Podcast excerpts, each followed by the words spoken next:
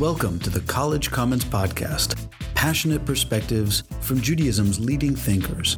Brought to you by the Hebrew Union College Jewish Institute of Religion, America's first Jewish institution of higher learning. My name is Joshua Holo, Dean of HUC's Jack H. Skirball campus in Los Angeles, and your host. You're listening to a special episode recorded at Symposium 2, a conference held in Los Angeles at Stephen Wise Temple in November of 2018. It's my great pleasure to welcome to the College Commons podcast a colleague here in the Los Angeles area and someone who may be well known to many of you, Rabbi Sharon Brous. Rabbi Brous was named number one on the Newsweek The Daily Beast list of the most influential rabbis in America in 2013 and she's one of the founders of Ikar in Los Angeles, a Jewish congregation that has become a model for Jewish revitalization in the U.S. and beyond, where she currently serves as the senior rabbi. Rabbi Brous, thank you so much for joining us. Thank you for having me. It's a pleasure to be here. Among the many public speeches and talks you have on online, where I got some of my material, in addition to many people we know in common and, and hear about your work, um, I picked up on a thread that captured my attention, which was you spoke of uh, in your TED talk, if I'm not mistaken, mistaken, people who read a religious tradition as a wellspring for anger and aggression, and you call on us. Frankly, you make a very impassioned call on us to read those same texts for compassion and empathy. I want to know if there is a bottom line, an intractable part of our tradition that is irreducibly violent and that we can't feasibly or convincingly reread at all, but that we have to reckon with nonetheless? Hmm. That's a really interest, interesting question. Um, I don't want to avoid, ignore, apologize, or justify for our really difficult texts and the parts of our tradition that are used as justification for violence and extremism and hatred and yet, I really do believe that to be a person of faith, to be a religious person in the world today, is an act of will and an act of choice. And we are all actively engaging a tradition that's thousands of years old and multifaceted. And we have to determine which path we take. And so it's not to say that somebody who reads from our tradition a justification for violence is rendering an illegitimate read but rather that to be human in the world today, we're called to make a different choice. And so I don't want to say that's Jewish, that's not Jewish, but my choice uh, is to is to live a Jewish life that is that's inspired by our tradition and resonant with the core values that speak from our tradition about human beings being created in the image of God. And some of those are absolutely irreconcilable with the most xenophobic um, and most and most narrow-minded renderings from our tradition. So any Jew who's alive in the world today who's engaging our tradition seriously is in, engaging in an active interpretation. And I believe that it's upon us, it's really our obligation to to search and seek out the voices from the tradition that call us to be more loving, more forgiving, more compassionate and wholehearted, particularly in the moment that we're living in today. So maybe we could sum up by saying religion isn't a matter of degree as much as it is a matter of emphasis. I think that's fair to say. I think in actually in in most of the faith traditions that I've ever encountered, there are opportunities for and justifications for really bad behavior and opportunities also for holiness.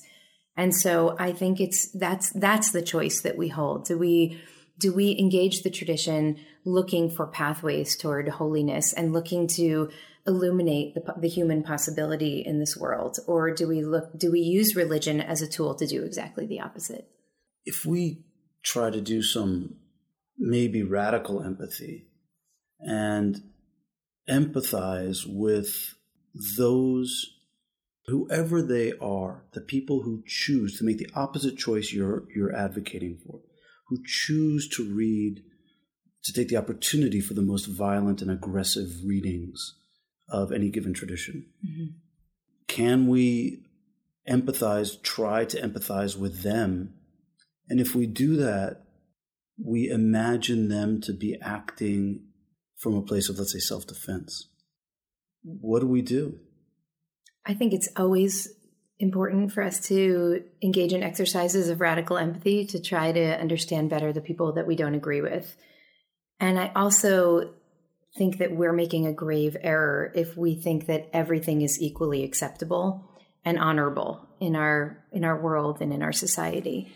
And so while I do desperately want to understand people who see the world very differently than I do, people who use sacred tradition as justification for violence and for regressive policies that do terrible harm to the bodies of women, of LGBT people, of people of color, etc. Um, I don't believe that they're necessarily right, and it's my job to just find what's right in them. And I think often the people who are using our texts and our traditions in this way um, are are wedded to power more than they're wedded to truth. And so, what they're looking for in our tradition is a justification for them holding on to the power that they already have. And our tradition offers it to them. There are there are many narratives and verses that one could read as permission to engage in really bad behavior. But again, that's a choice that somebody's making that they will take the tradition and utilize it in that way in order to justify holding on to their own privilege and their own power. I don't doubt it for a minute. I mean, I certainly agree that there are people like that in the world, and maybe every single one of us is guilty of that in moments.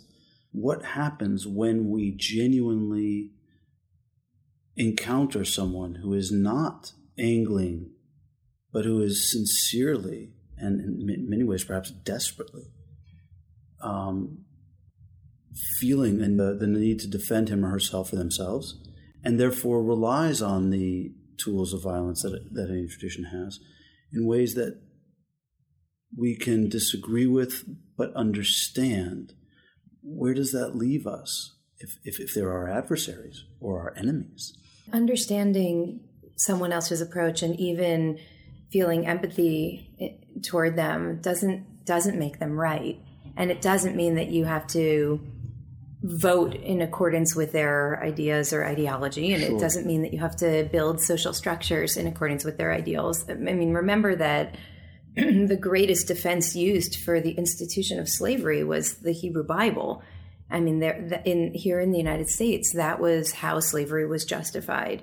And every Sunday for hundreds, for over a hundred years, slave owners would go to church and be told by their pastors, while waving, you know, our our Hebrew Bible in the air, that they were doing God's will. That doesn't make it right. It's important for us to try to understand what what's going on there. What would make a person feel so desperate to um, to get a kind of divine or ancient permission for their bad behavior, that they would look to religion for that purpose. But that doesn't make it right. So I think we should always um, long to engage in deeper understanding and acquire deeper understanding of people who don't see the world that we do. But I also think we're making a mistake if we don't, if we're afraid to say that sometimes it's not about right and left, but it's about right and wrong. And there are certain views that even if someone can find a, a pasuk, a verse that can justify their position, it's cruel and it's inhuman and it degrades the human being created in the image of God. And therefore we don't abide it. Right. So I hear you I hear you landing on a place, if I'm hearing you correctly, of comfort with an irreducible adversarialism at some point between right and wrong and even if that adversity or adversarialism comes from a place of empathy, that the empathy may not mitigate the fundamental conflict. And that yes. if so, so be it. We we we pursue what we deem right. Yeah, that that I think that's exactly right. Um, I took my daughters to Georgia so that we could do some poll monitoring for the election in Georgia, which is really kind of the beating heart of the voter suppression movement in this country. And we had a big event at Ebenezer Baptist Church at Dr. King's church the night before. And I wanted my daughters to experience it with me. So I took them out of school and we got on a plane to Georgia. And on the plane, we were learning Gemara, which is, you know, a rabbi mother's dream. And she was learning Elu from Eruvin. Um, the, the notion that Beit Shammai and Beit Hillel engaged in a conflict for many years.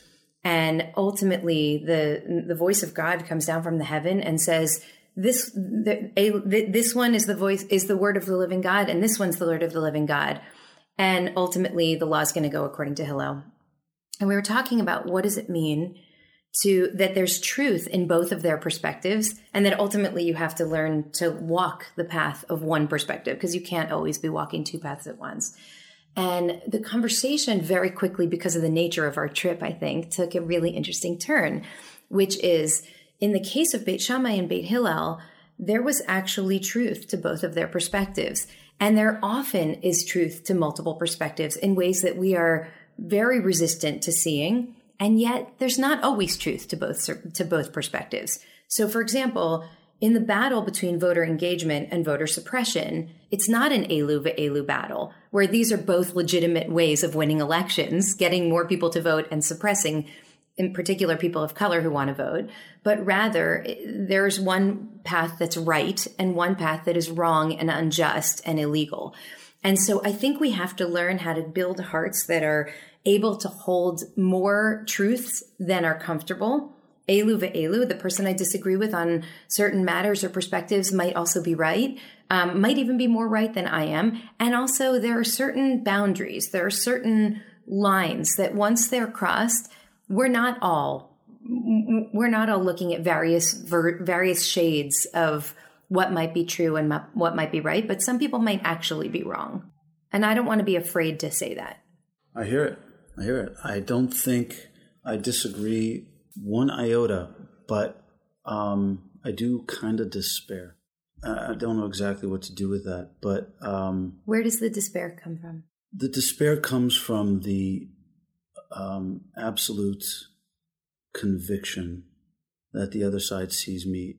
I know perfectly well that it's a mirrored discourse, perfectly mirrored, and that creates an unbridgeability, which is to me, in the course of human events, cause for despair. I think there's a lot of cause for despair right now, but I do I do have a sense that one of the problems that we're facing in this particular political culture that we're living in is that it used to be that progressivism would push people to try to engage in radical empathy and understand the other side. And now we see that same kind of attempt at um, at seeing truths everywhere that led the president of the United States to not be able to flat out condemn Nazis marching um, in this country and actually taking the life of an innocent protester. And so there's a danger to engaging in a good people on both sides mentality when we're talking about Nazis on one side. And and I so I th- what I think is very important for us is to establish that there that there is a tent of engagement and within that tent, there are people on some kind of broad spectrum who see things really differently and m- might disagree, but can still um, believe that they, at the core of what they both believe in, is is the betterment of humanity. And I think that the mistake is trying to make a tent that includes absolutely everybody, because there's some people who fundamentally want to undermine the human experience and human freedom of other people. And that to me renders a, a person's ideology illegitimate of course, there's always the Derek Black story. There's always the story of the the grand wizard of the KKK's son who goes to Shabbos dinner and somehow over the course of time his humanity is awakened in him. And we should never give up on people, but there are certain ideologies that there should be no room for in our social discourse. And I understand for progressives, that's a hard thing to grapple with because we want to make room for everything. But there are certain ideologies that are rooted in white supremacy that are rooted in misogyny that are so detrimental to our society that I don't believe that they deserve a seat at the table. As I said, I, I really don't disagree one iota. I just observe that there's another tent out there which sees itself with the same moral, frankly, high ground that you and I see ourselves in because it turns out that you and I are in the same tent. And um, hence my despair. I hear it. It is absolutely devastating, and and I believe that it's a leadership crisis that has led to a moral and spiritual crisis, and it, it is tearing the country apart. I, mean, a part of it is that we all, the way that societies progress is by eventually shutting down ideologies that have no place as um, as we evolve and move forward. And when those old ideologies are heroized and celebrated long after they should have been put to rest, it, it awakens something in people who, you know, it, who feel a sense of, of loss, of fear, um, feel like the world's moving forward without them. And, and I think it's devastating to see because it's a false god. It's, I mean, the, the, the whole idea of, of white supremacy and racialized hatred and this ginning up of anti-Semitic canards, which make people feel like they're part of a club again, right? There, there's something to hold on to now in this in this fast-paced time where uh, you know people are losing their jobs to automation and you know and the technology and it, so all of a sudden I'm I'm in something again and I, and I feel like I'm part of something and I'm needed again because there's an other that's that's evil and needs to be suppressed, oppressed, repressed. And it's devastating because people because people are now shaping lives and communal structures around these ideas that really need to be laid to rest. And so for the people who invest in that way from their hearts, it, of course, I feel, I feel a great sense of sadness and loss. And, um, not only because I don't want to live in a world that has to continue to, that has to continually fight the same battles. I don't want to have to live in a, in a society that's trying to now regain acceptance for the idea that Nazism is actually a bad thing. I don't want to have to refight the Civil War again in this mm-hmm. country. Um, but also because it's devastating for the people who are on the other side of this battle, who who could live a very different reality if they weren't being fed this very hate-filled agenda. So I, I do I hear the despair. I think it's absolutely devastating what's happening right now, and it's a total I believe that it is a moral crisis in the country, and it's about it's about arguing and, and offering a narrative that allows people to feel seen and to feel like they belong and to feel like they are loved by virtue of, of being human beings in the world, not by virtue of how much they can suppress or oppress another person who has less privilege and less power than they do. Before we return to the podcast, we want to let you know about digital learning on the College Commons platform. Beyond this podcast, which is available to the public at large, check out the online courses at collegecommons.huc.edu for in depth learning, digital syllabi, assignments, inspiration for teaching, and one of our most influential courses called Making Prayer Real. Subscribe with your synagogue for all this and more. Just click Sign Up at collegecommons.huc.edu. Oh, and one more thing help us out and rate us on iTunes. But whatever you do, do not give us five stars, unless we deserve it. Now, back to our podcast. In some contexts, you say religious discipline, and you tend to think of of um, Catholicism because it has a, a very enshrined um, system of of of discipline around sex and sometimes food and sometimes what you say and certain communities and everything and, and priests and what have you. But um, I wanted to ask you what you think Judaism has to offer religious civilizations in terms of wisdom about religious discipline. Hmm.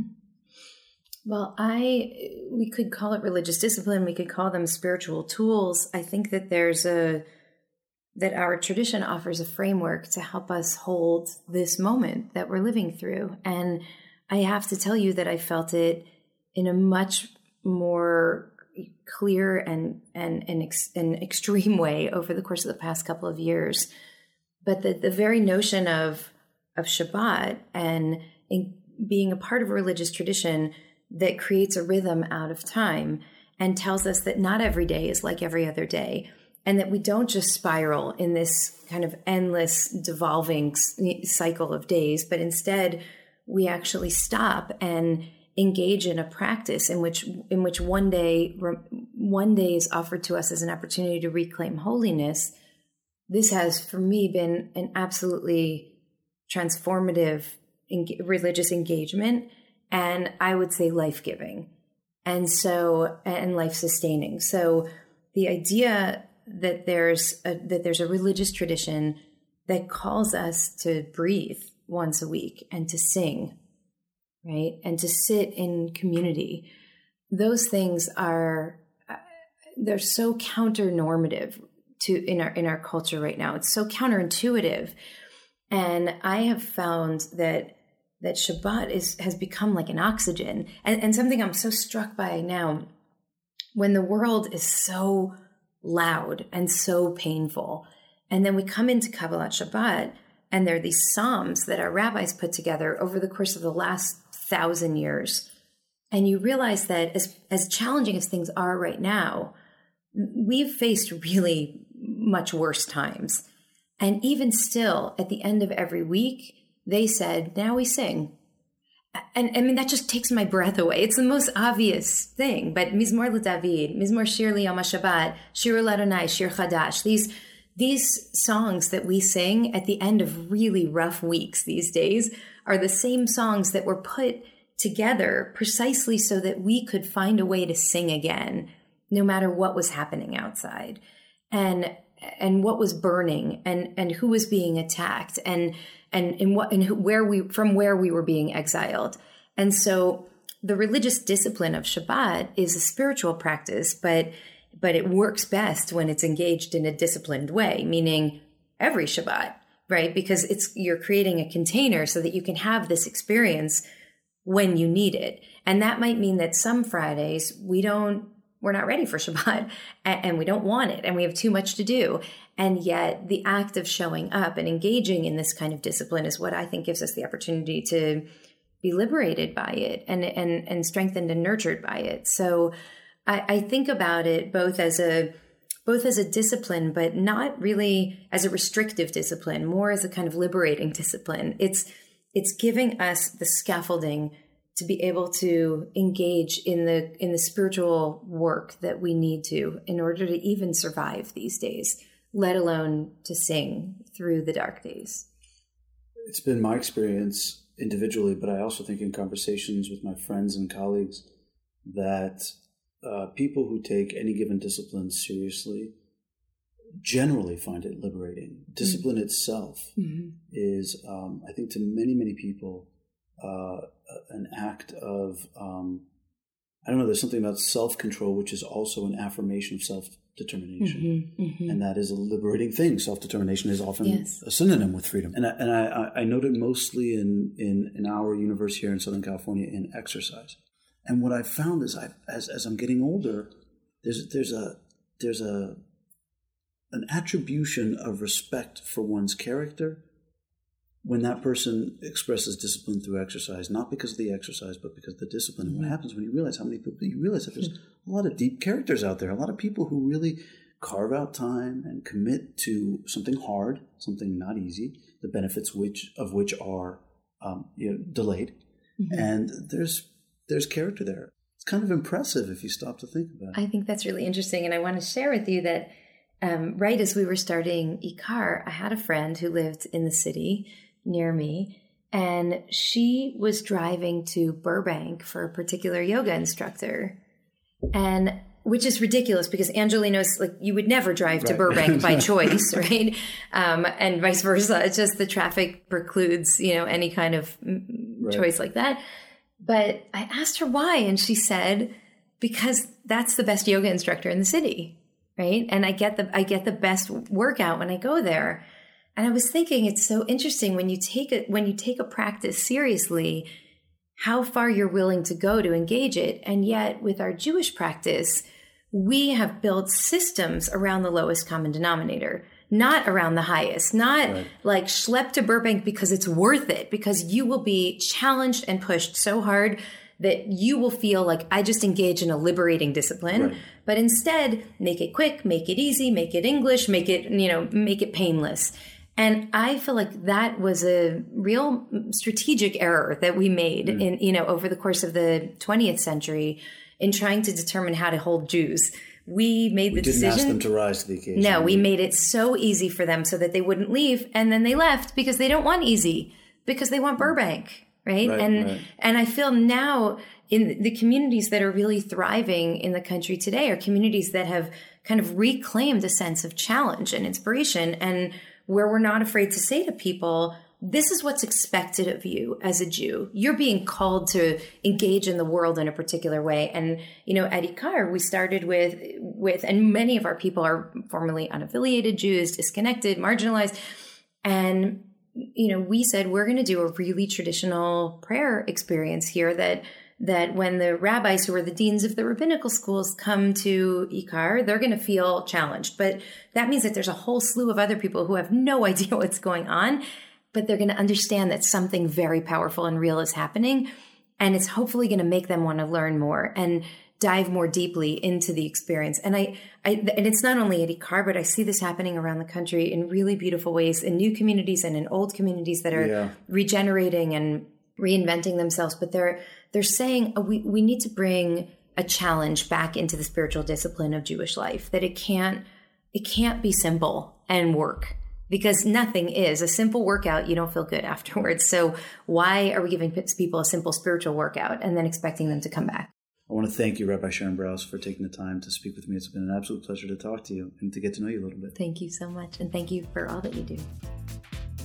We hope you've enjoyed this episode of the College Commons podcast, available wherever you listen to your podcasts or at the College Commons website, collegecommons.huc.edu where you can also stay tuned for future episodes.